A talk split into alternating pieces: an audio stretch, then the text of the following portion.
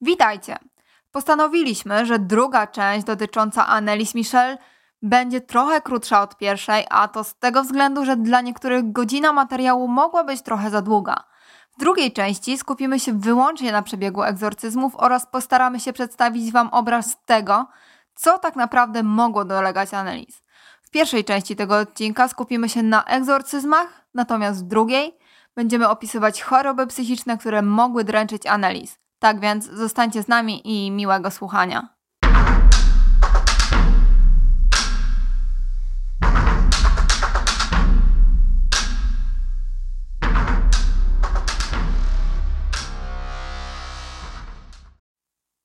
Po otrzymaniu w dniu 23 września 1975 roku listu od księdza biskupa stawiłem się u rodziców dziewczyny, Józefa i Anny Michelów z Klingenbergu. Annelies Michel powitała mnie słowami Więc to ja jestem ta, która. Odpowiedziałem z humorem. A ja jestem ten, który. Tego dnia rozmawiałem z rodzicami i z dziewczyną około godziny.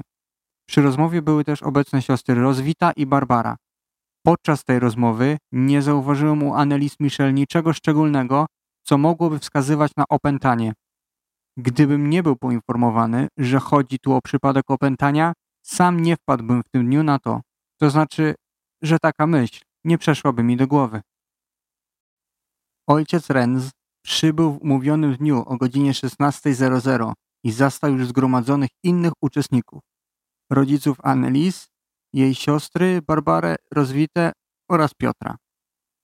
Księża Row i Herman także byli obecni, no i oczywiście Teahein, której mąż później również dołączył do grupy. Pokój, w którym odbywa się rytuał wypędzenia demonów, znajdował się na parterze tyłu domu.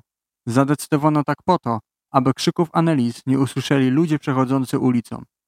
Podczas rytuału bardzo często padały słowa Zdrowaś Maryjo oraz Ojcze Nasz. W międzyczasie egzorcysta musi zadawać obligatoryjne pytania. Dlaczego zły duch posiadł ofiarę? Kiedy ją opuści? I jakie jest jego imię? Również to jest bardzo ważne, egzorcysta musi wydawać rozkazy demonom, aby ci opuścili ciało swojej ofiary. Ci, którzy otaczali Annelies podczas rytuału, stali się wspólnotą, gdyż wiedzieli, z czym się zmaga Annelies. Było to szczególnie dla nich trudne, ponieważ dziewczyna bardzo cierpiała. Ojciec Renz w swoich notatkach wspomina pierwszy egzorcyzm. Nie będziemy wam przytaczać całych notatek, ponieważ e, występują tam słowa, które mogłyby kogoś obrazić.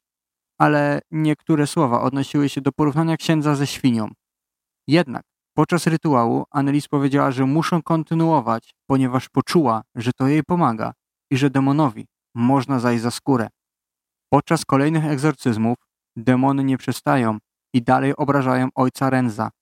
Ale wyglądało na to, że egzorcyzmy pomagały, gdyż demony zaczęły się kłócić między sobą, który z nich ma posiąść Annelies. Egzorcysta kontynuował i rozkazywał demonom powiedzieć swoje imię. Jak głoszą zapiski z rytuału, gdy znasz imię demona, masz nad nim kontrolę. Jako pierwsze imię, które udało się uzyskać, było imię Judasz, potem Lucyfer, a następnie Neron.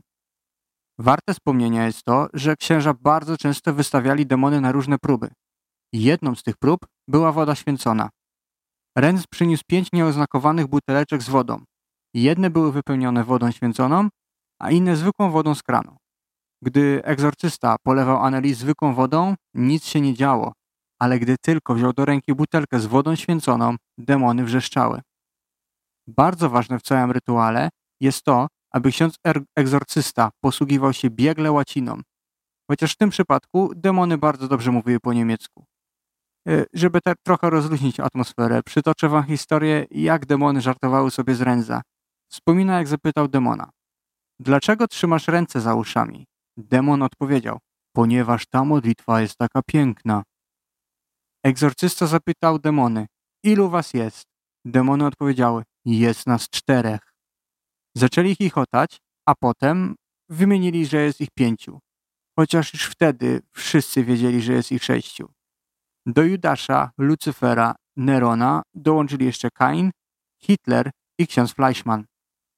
Należy dodać, że demony bardzo źle wyszli na tych egzorcyzmach, które odbywały się co dwa, trzy dni.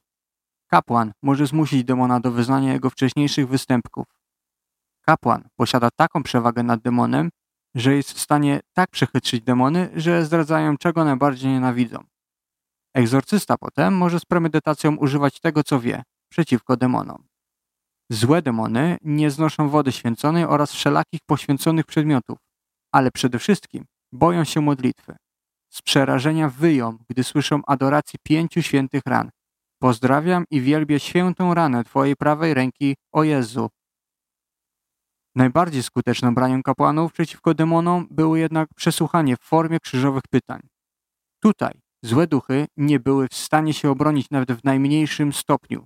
Kapłani atakują ich pytaniami stale, niemiłosiernie, bez wytchnienia, wracają do kluczowych pytań. Jak sprytny oskarżyciel podczas rozprawy sądowej. Był to pewien rodzaj inkwizycji, dzięki któremu odkryto drugie demoniczne trio, a mianowicie Kaina, Hitlera i księdza Fleischmana. Kain pozostawał w ukryciu i milczał. Hitler także miał niewiele do powiedzenia. Czasami Staś słychać stłumione Heil, Heil. Annelies opowiedziała kiedyś Piotrowi, że kiedy jeszcze chodziła do gimnazjum w Aschaffenbergu, pokazywany był film o Hitlerze. Nie mogła oglądać zdjęć, ponieważ gdy to zrobiła, przeniknęła ją niezmierna groza, z której potem długo nie mogła się otrząsnąć. Osobną historią jest jak to się stało, że ksiądz Fleischmann dołączył do zgrai demonów.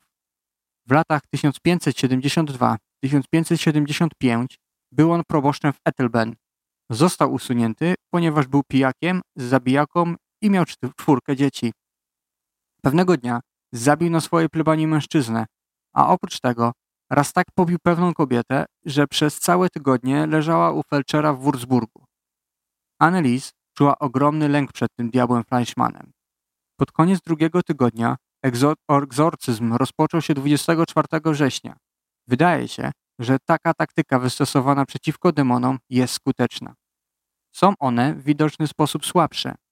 Niestety, ojciec Renz bardzo ciężko się rozczarował, gdyż 7 października dr Kechler wypisał Annelies nową receptę na Tegretor. Tego samego wieczora zostało przerwane na całym froncie zawieszenie broni. Pojawiły się znowu przenikające do głębi krzyki i warczenia. Nagle jeden z demonów ryczy tak, że rozlega się, rozległe, rozlega się ochrypły krzyk, któremu towarzyszy wysoki, upiorny śmiech. Podczas wielogodzinnego rytuału odwiedziny przyjechał ojciec Rodewyk. Chciał zobaczyć, jak sobie radzi ojciec Renz jako egzorcysta. Teahein zadbała o to, żeby ksiądz proboszcz Habiger odebrał go z dworca w Aschaffenbergu. Ksiądz Habiger był przerażony widokiem miotający się Annelies. Zapytał ojca Rodewika, czy demony nie zabiją Annelies. Rodewik odpowiedział, że demony nie mogą zabić człowieka, tylko człowieka mogą drączy, dręczyć. Egzorcyzm zazwyczaj trwał bardzo długo. Same nagrania magnetofonowe ciągną się przez 4,5 godziny. Ojciec Renz zaczyna egzorcyzm modlitwą w języku niemieckim i prośbą o pomoc i łaskę. Potem ujmuje wszystkie te środki, które ukazały się skuteczne przeciw demonom, modlitwy do aniołów stróżów, do świętych, dusz czyśćcowych, modlitwę do pięciu ran Jezusa. Zwraca się do Matki Boskiej z prośbą o wstawiennictwo i prosi Ducha Świętego o pokierowanie. Potem następuje modlitwa po łacinie i wtedy Annelies bierze głęboki oddech, jak pływak przed skokiem do wody i znowu je wypuszcza. Przestaje kilka razy oddychać głęboko i gwałtownie krzyczy. Bardzo wysokim tonem, jakby odczuwała ból nie do zniesienia. Potem milknie. Egzorcyzm trwa dalej. Ojciec Renz odmawia długą modlitwę po niemiecku, potem dłuższą po łacińsku, ale demony nie reagują. Ojciec Renz zaczyna modlitwę do Matki Boskiej i zaczyna łaciński tekst uroczystego egzorcyzmu. Dzisiaj wieczorem skończycie. Wszyscy wyjdziecie ale widać, że demony nie, dba, nie dają o sobie znać. Do czasu, kiedy ojciec Renz przechodzi na język niemiecki jako pierwszy wzywa Kaina. Kain, zabraniam ci męczyć dalej Annelies. Który z was to jest?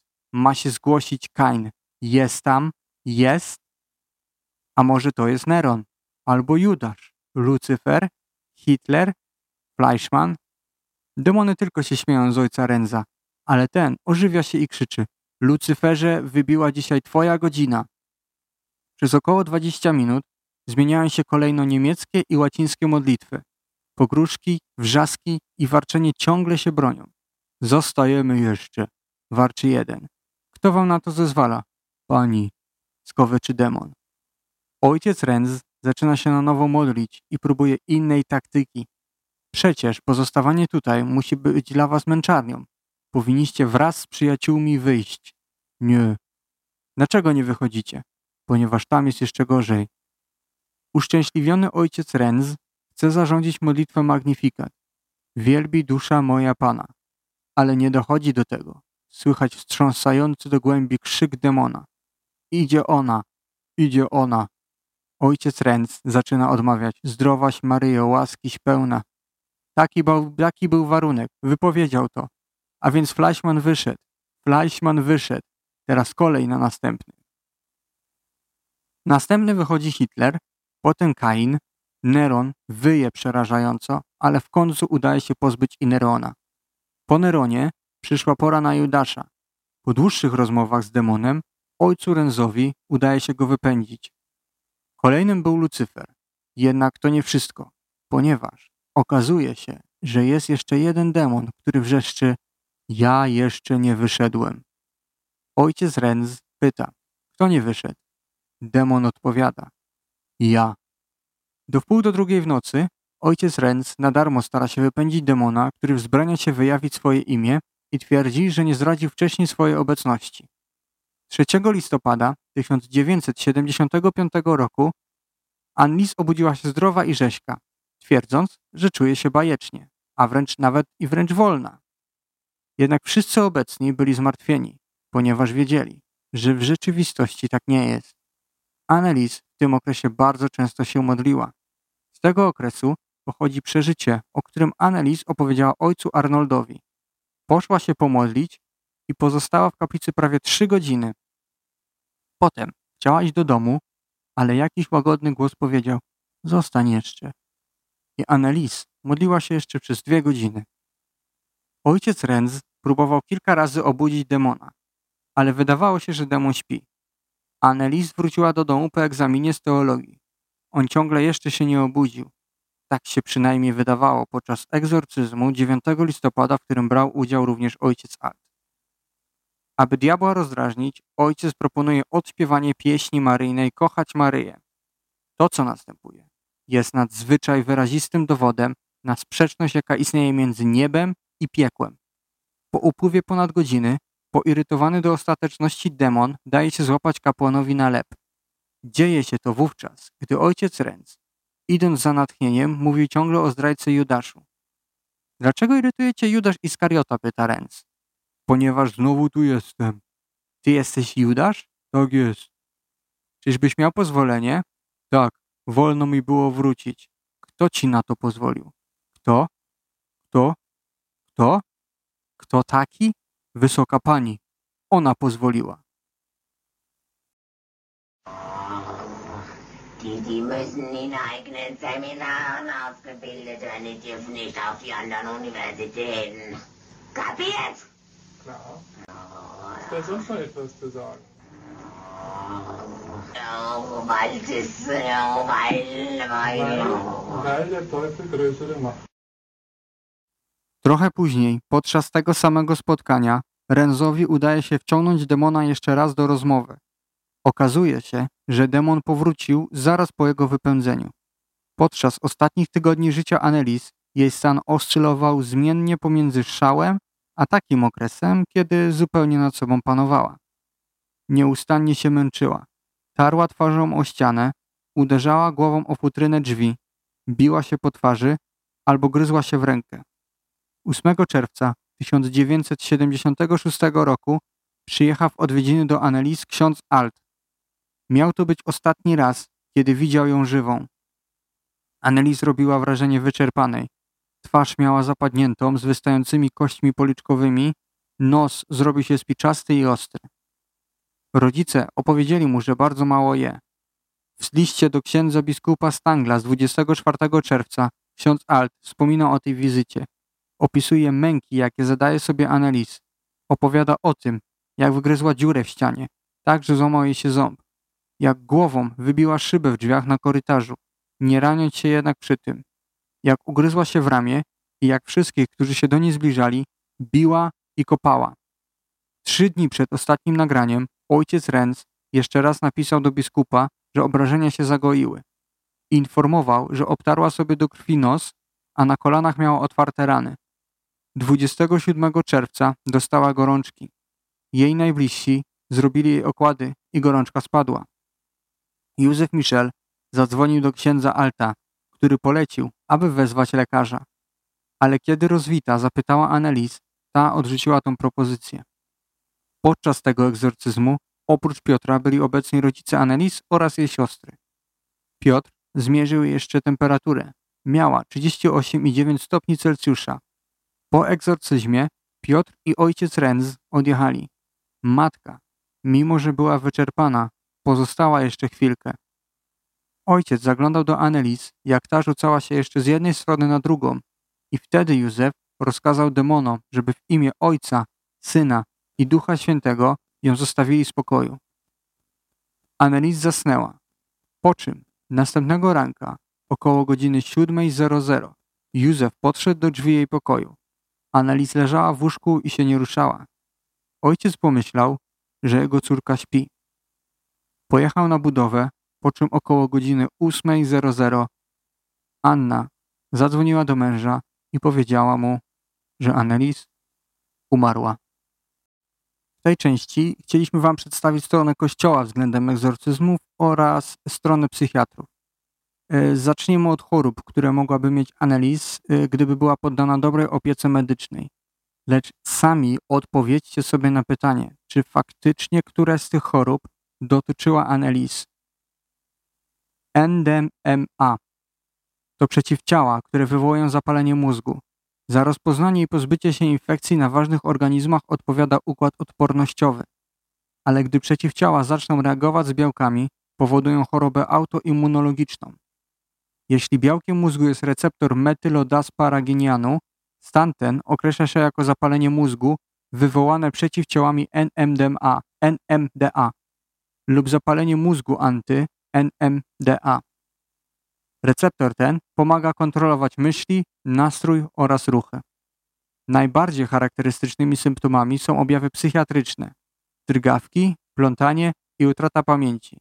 Czasami pacjenci wykazują dziwne i nieracjonalne zachowanie ze zmianami nastrojów.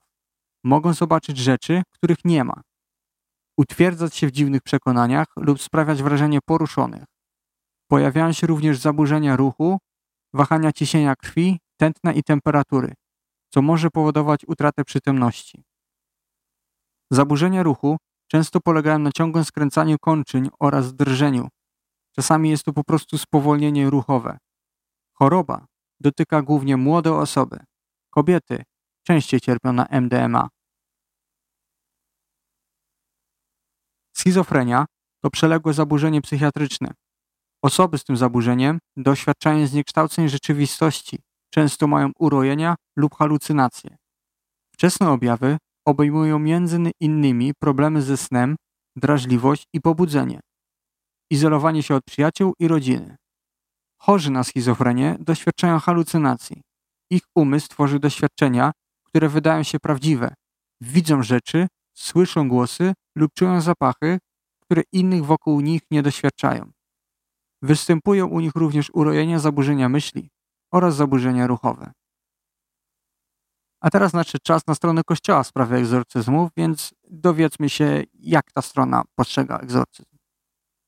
Nieżyjący już kapłan egzorcysta, ojciec Gabriel Amort z Rzymu pełnił posługę w kościele katolickim świętego Franciszka i Klary w Southside. Ścigał demony, walczył z diabłem i spędził dziesięciolecia walcząc z nim i jego sługami, wykonując przy tym dosłownie dziesiątki tysięcy egzorcyzmów. Jego oficjalny tytuł brzmiał Wyznaczony egzorcysta dla archidiecezji Indianapolis. Tutaj będzie cytat. Widziałem kiedyś, jak ktoś lewitował. Widziałem pienienie się na ustach, skurcze ciała, nadludzką siłę, mówienie w obcym języku i wycie dzikich zwierząt. Koniec cytatu. Znał dokładnie wroga. Wyjaśniał wiele prawd o szatanie. Prawdziwe zło jest rzeczywistością wciąż korumpującą zarówno wierzących, jak i niewierzących. Znowu cytat. Myślę, że jest wielu ludzi, którzy uważają, że egzorcyzmy to powrót do, do średniowiecza, ale często dzieje się tak, dlatego że nie chcą o tym myśleć. Nie chcą myśleć o rzeczywistości zła, ani o tym, co to oznacza lub co pociąga za sobą. Zło jest rzeczywistością, ale to nie znaczy, że powinniśmy się go bać. Ok, dotarliśmy do końca drugiej części. Na pewno macie już jakieś swoje zdanie, co tak naprawdę stało się z analiz. My również je mamy, ale zostawimy to dla siebie. A w trzeciej części przedstawimy Wam proces sądowy i podsumujemy całość. Tak więc do usłyszenia w poniedziałek. Cześć.